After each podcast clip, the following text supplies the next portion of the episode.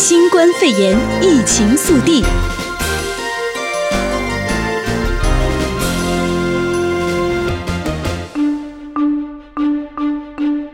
欢迎收听新冠肺炎疫情速递，我是哲伟。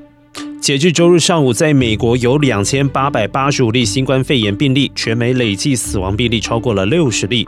美国国家过敏与传染病研究所所长福西接受 CNN 专访时表示，如果美国不采取必要行动遏制冠状病毒的传播，全美将会有数十万人丧生。美国疾病预防控制中心持续提醒民众，远离人多聚集的地方，也尽量避免搭乘当地的交通工具。纽约州州长葛摩十五号表示，全州感染新冠肺炎病毒的确诊人数一夜增长了一百一十六名，总数达到了七百二十九名。而其中纽约市增加了一例死亡病例，全州目前共有三人死亡。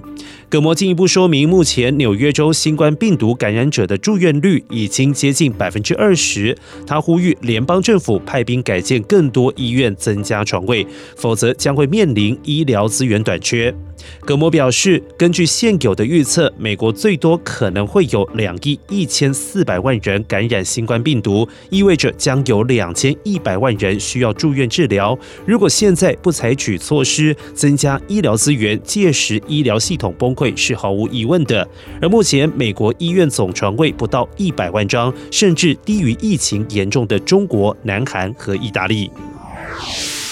把焦点转回洛杉矶在地，洛杉矶的 NBA 湖人、快艇队以及国家冰球联盟的国王队与三队共用的主场史坦普斯中心合作，宣布共同成立基金，支援两大联盟里因为赛事暂停而面临停工停薪的实薪员工。此外，底特律活塞队当中的中锋基斯顿活特确定为新冠肺炎病例，已经是第三名染疫的 NBA 球员。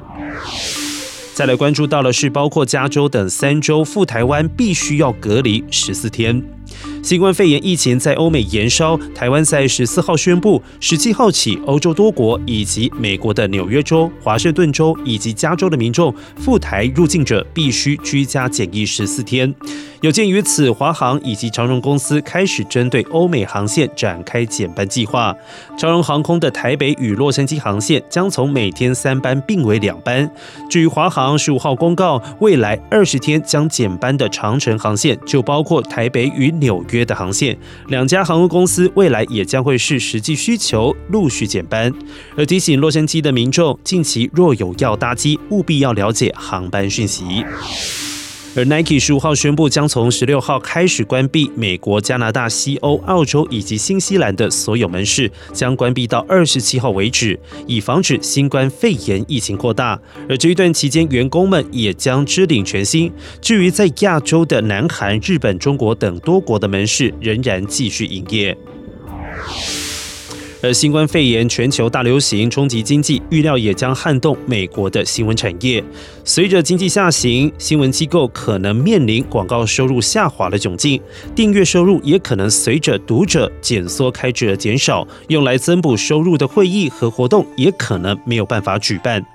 南加大新闻学教授卡恩表示，如果一直靠广告在撑的媒体，现在准备进入短期经济萎缩阶段，将会非常不利于营收。另外，对于小型地方新闻机构而言，也是直接冲击。西雅图当地免费周刊《陌生人》（The Stranger） 本周便警告公司将迎来危机，已经呼吁读者捐款资助。俄勒冈大学新闻学教授拉德克利夫向媒体呼吁，这波疫情是一次转机，可以重建读者对新闻媒体的信任，扭转过去几年的潮流。继续带您关心国际的疫情消息，意大利第一位市长病逝，全意大利超过两万人被新冠病毒感染。根据意大利媒体十五号报道，意大利的切内市七十岁的市长瓦洛蒂十三号病逝，成为意大利首位死于新冠肺炎的市长。然而，新冠肺炎疫情持续在欧洲延烧，意大利俨然成为欧洲的重灾区。当局十五号宣布，境内感染后不治人数增加到一千四百四十一人，较前一天暴增了将近百分之十四，累计确诊感染数达到了两万一千一百五十七例。